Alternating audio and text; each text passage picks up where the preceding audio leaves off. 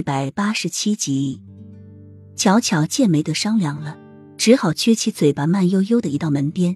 刚打开门，又以迅雷不及掩耳之势，迅速的跑到王爷的跟前，准备来个回马枪，一亲芳泽。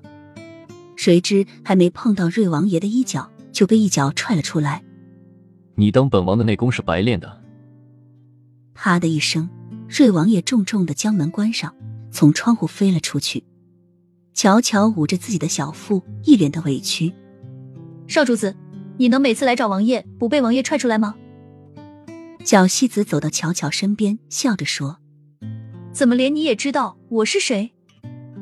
乔乔有些不解，她的易容术很高明的，而她天生就生的女人般娇小，王爷能看出来就算了，而王爷身边的一个小太监却也能看出来，难道真的是她的易容术有问题？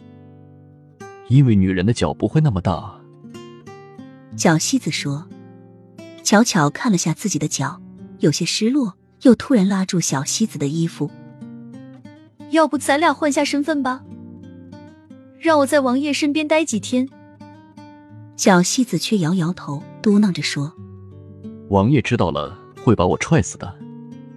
你有内力，被王爷踹上个十脚八脚还照样生龙活虎，而我……”一脚就能被王爷踹去见阎罗王。说罢，小戏子摇着头走了。两日后，瑞王爷和玉王爷相继启程，赶去边国监战。太子之位会落入谁手，就要看谁能凯旋而归了。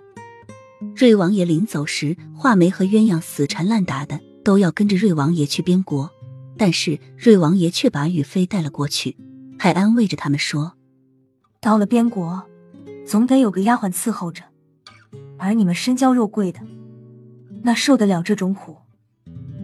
画眉和鸳鸯也没办法，只好含泪送别了瑞王爷。一路上，瑞王爷和雨涵都攻城一辆马车，马车一直驶出城门，车里都始终沉默着。这次出来也正好看看街道的风光，感受一下热闹的气息。